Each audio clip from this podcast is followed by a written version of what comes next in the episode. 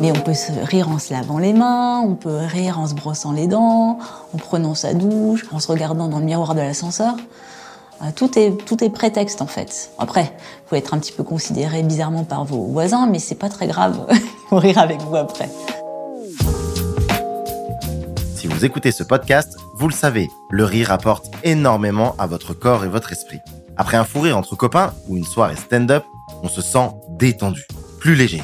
Et si cette sensation pouvait être à portée de main à tout moment, quand vous le décidez Vous écoutez le podcast du festival d'humour L'Hilarius. Ce festival du groupe GF Productions fait rire le Grand Lille chaque année, mais pas que. Il nous offre aussi l'opportunité de réfléchir avec des personnalités inspirantes sur la place de l'humour dans notre société et l'impact qu'il a dans nos vies, notre quotidien et sur notre santé. Le podcast est d'ailleurs sponsorisé par Mcom Mutuel. Dans ce nouvel épisode, nous recevons Fanny Piofray. Elle pratique et exerce le yoga du rire et la sophrologie depuis des années, des disciplines qui ont changé sa vie. Le terme yoga du rire attise les curiosités. Nous en avons entendu parler via les médias ou par un proche, mais peu se rendent compte de l'impact que peut avoir la pratique de ce drôle de yoga sur la vie professionnelle, personnelle et sur la santé. Fanny nous explique.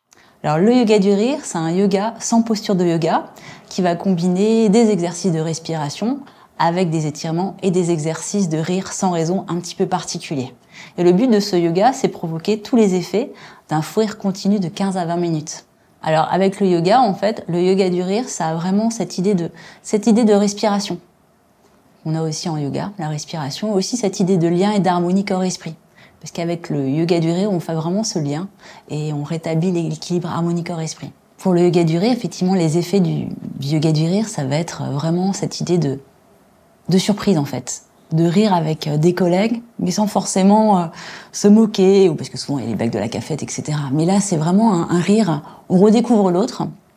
Et aussi cette idée de, de, s'affranchir un petit peu des barrières sociales et de la hiérarchie c'est comme si on avait vraiment l'autre en face de, de, nous, mais sans masque, sans rôle.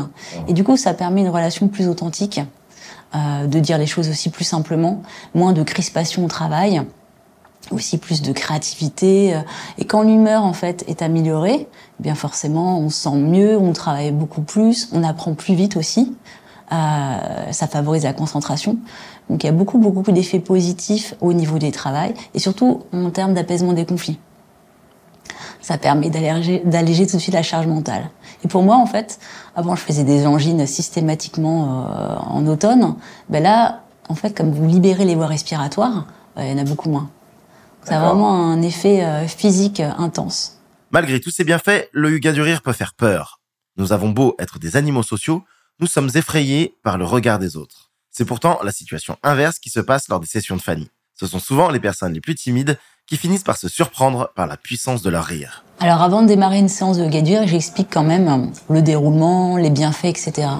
Et quelque part, c'est un a priori de penser que les personnes timides vont pas se lâcher. Souvent, c'est le contraire. C'est les personnes timides qui lâchent leur rire au bout de euh, quelques temps. Et souvent, les personnes qui me disent ah moi je ris facilement, là du coup, ça va être beaucoup plus réservé. Donc c'est pas forcément, euh, c'est surprenant. C'est juste laisser les gens se surprendre eux-mêmes par leur propre rire et puis euh, leur dire que de toute manière, s'ils se sentent pas à l'aise avec le rire forcé au démarrage, ils peuvent s'en aller, il n'y a pas de souci. L'idée, c'est pas d'être mal à l'aise, c'est vraiment de partager un bon moment ensemble. Mais en général, quand on démarre à... De toute façon, on démarre pas tout de suite en forçant de rire, on commence par un échauffement musculaire, on y va progressivement, c'est vraiment... Euh, c'est très doux, mais à la fin, c'est vraiment... Euh, c'est très très contagieux, il n'y a pas de résistance vraiment. Et le plus important, effectivement, c'est se regarder dans les yeux, ça, c'est vital. Parce qu'en fait, à cause des neurones miroirs, quand vous regardez quelqu'un qui sourit, vous souriez. Quand vous regardez quelqu'un qui fait la tête, bah, au bout de deux minutes, l'ambiance va être euh, terrible. Quand vous regardez quelqu'un qui rit, vous avez envie de rire. Donc surtout regarder l'autre, ne pas regarder ses chaussures. C'est un petit peu la tendance qu'on a envie de faire parce qu'on est un peu gêné. Mais non, regardez l'autre. Et puis euh, surtout ne pas parler. Parce que dès que vous commencez à parler, le mental revient au galop et là, c'est perdu. quoi. Les Américains ont un adage. Fake it until you make it. En bon français, nous pouvons le traduire par fais semblant jusqu'à ce que tu y arrives.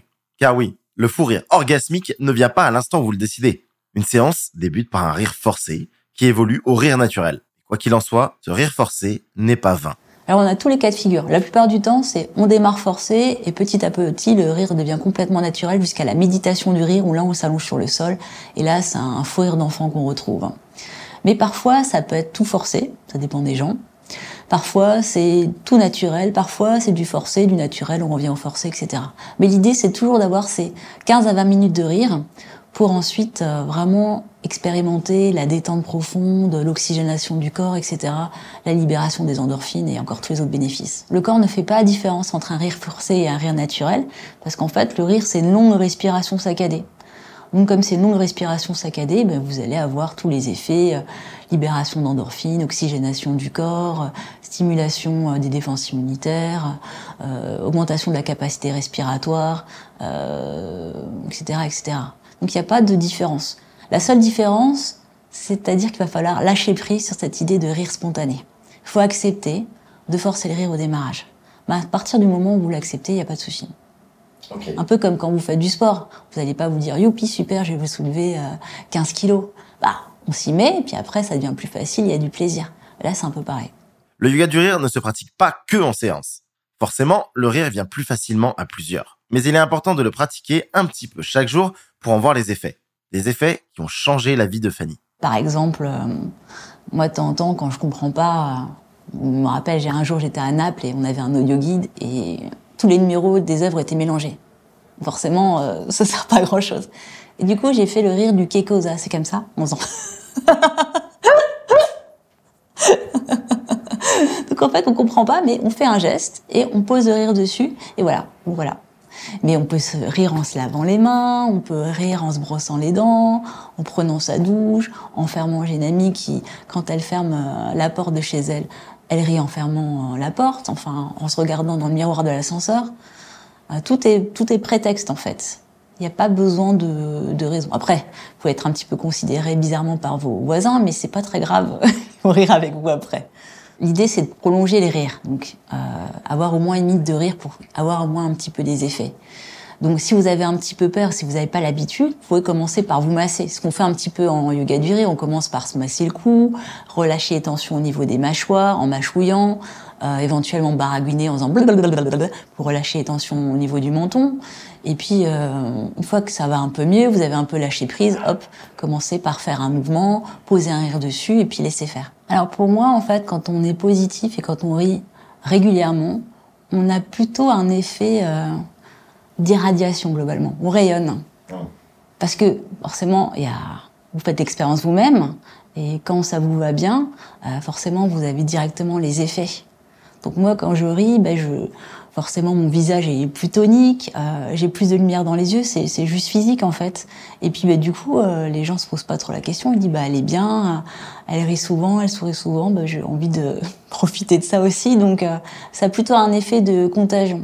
Donc l'idée, c'est plutôt d'irradier plutôt que d'éponger ce qu'il y a autour. Quoi. Exactement, oui, oui. Puis cette idée d'aimant, en fait, quand vous rayonnez quelque chose de positif, de souriant, bah forcément, vous allez attirer à vous des personnes souriantes. Moi, la première fois que j'ai démarré euh, les séances de yoga du rire, j'allais chercher mes, chouquettes euh, à la boulangerie euh, d'en bas depuis 14 ans. J'ai jamais eu un truc gratos. Et puis... deux semaines après avoir démarré ma formation, mes séances, la boulangère me dit bonjour et m'offre cinq chouquettes. Et après, ça n'a pas cessé euh, d'être. Enfin, c'était. Euh, c'est que du bonheur. C'est juste vous changez votre façon d'être parce que vous êtes moins crispé. Vous changez aussi votre regard sur les autres parce que vous avez changé votre regard sur vous. Et du coup, vous laissez. Euh, vous êtes disponible en fait.